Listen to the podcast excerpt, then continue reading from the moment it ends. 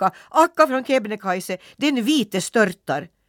Den som inte orkar kan vända om hem, skrek Akka och saktade inte farten det minsta.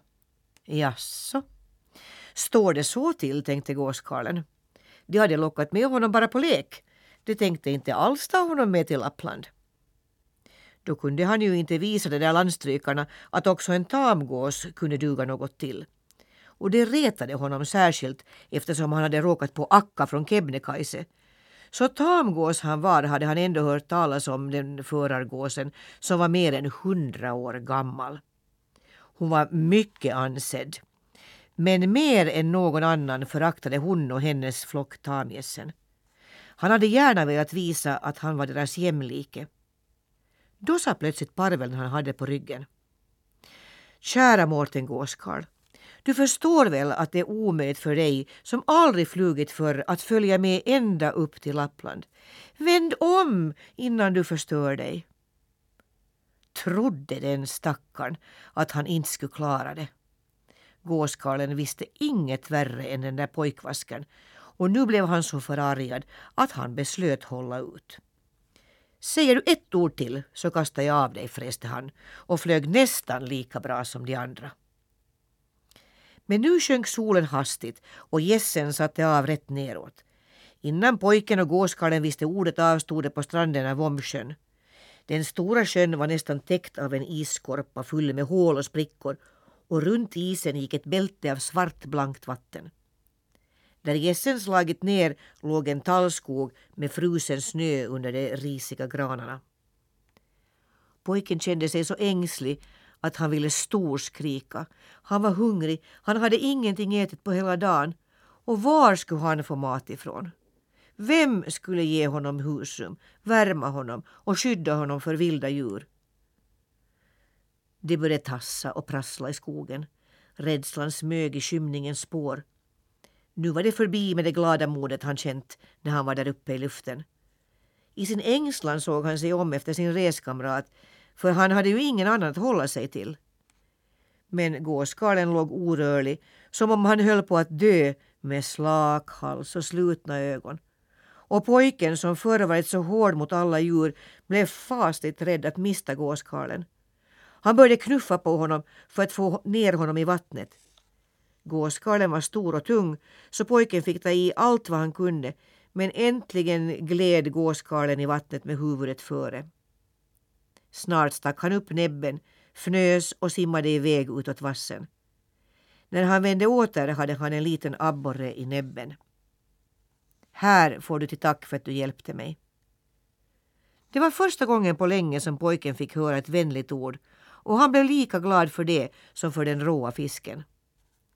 Först tyckte han nog att det skulle vara omöjligt att äta den, men så fick han ändå lust att försöka.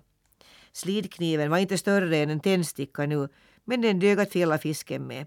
Och det dröjde inte länge förrän abborren var uppäten. Det skulle vara hedersamt för mig om jag kunde följa med till Lappland och visa att också en tamgås kan orka med, sa gåskarlen när pojken svalt den sista biten. Men jag kan inte reda mig ensam på en sån resa. Vill du följa med och hjälpa mig? Till hösten ska jag föra dig hem igen. Pojken hade ju nog tänkt att de skulle vända om så snart som möjligt men nu kunde det vara skönt att slippa visa sig för far och mor än på ett tag. Han skulle just svara ja när alla vildgässen kom brusande upp från sjön i en lång rad med förargåsen i spetsen. Det var mycket mindre än tamgåsen och fjäderdräkten var grå med vattring i brunt. Deras gula ögon lyste som om det brann en eld i dem och det märktes på deras grova fötter att de inte frågade efter vad de trampade på. De neg med halsarna, gåskarlen gjorde likadant och så stod de länge och hälsade på varandra. Till sist sa förargåsen Får vi nu höra vad det är för en som vill vara i lag med vildgäss? Flyga kan du ju inget vidare, men kanske du kan simma och springa? Jag kallas Mårten och hör hemma i Västra Vemmenhög. Och inte kan jag springa och aldrig har jag simmat längre än över ett dike. Men jag vill visa att Vitamies också duger något till, svarade gåskarlen, fastän nu var han säker på att förargåsen inte tänkte ta honom med. Du svarar modigt, så du kanske kan bli en god reskamrat. Stanna hos oss ett par dagar så får vi se vad du går för. Men vem är det du har med dig? Är han av tomtesläkte? Mårten ville inte förråda att pojken var människa. Han heter Tummetott och är gårdsväktare. Han blir nog nyttig att få med på resan. Åldern hade gjort förargåsen grå och sliten men ögonen lyste klarare och liksom yngre än de andras. Hon sa nu högdraget. Jag är Akka från Kebnekaise. Och där står Yksi från Vassiaure och Kaksi från Nuolja och här är Kolmen, Elje, Visi och Kuusi. De andra sex gässlingarna är också högfjällsgäss av bästa ett. Vi delar inte sovplats med en som inte törs tala om vilken ett han kommer ifrån. Pojken steg hastigt fram och bockade. Jag är Nils Holgersson och ända tills idag har jag varit människa men i morse i samma stund ryggade vildgässen tre steg tillbaka och fräste vid redgat. Laga dig bort härifrån. Vi tål inte människor. Inte kan ni väl vara rädda för en som är så liten, sa gåskarlen medlande. Det syntes att förargåsen hade svårt att betvinga sin fruktan. Jag har lärt mig att vara rädd för alla människor. Men om du går i god för den här så får han stanna hos oss i natt. Vi ska sova på den landlösa isen där ute. Ni är kloka som väljer en så säker sovplats, sa Mårten och lät sig inte avskräckas. Men imorgon lämnar jag er eh, för jag har lovat att inte överge honom. Gör som du vill, sa Akka och flög ut på isen. Alla vildgässen följde efter och ställde sig med näbben under vingen. Pojken var både bedrövad och rädd men Mårten sa bara samla ihop ris och torrt gräs, så mycket du kan bära.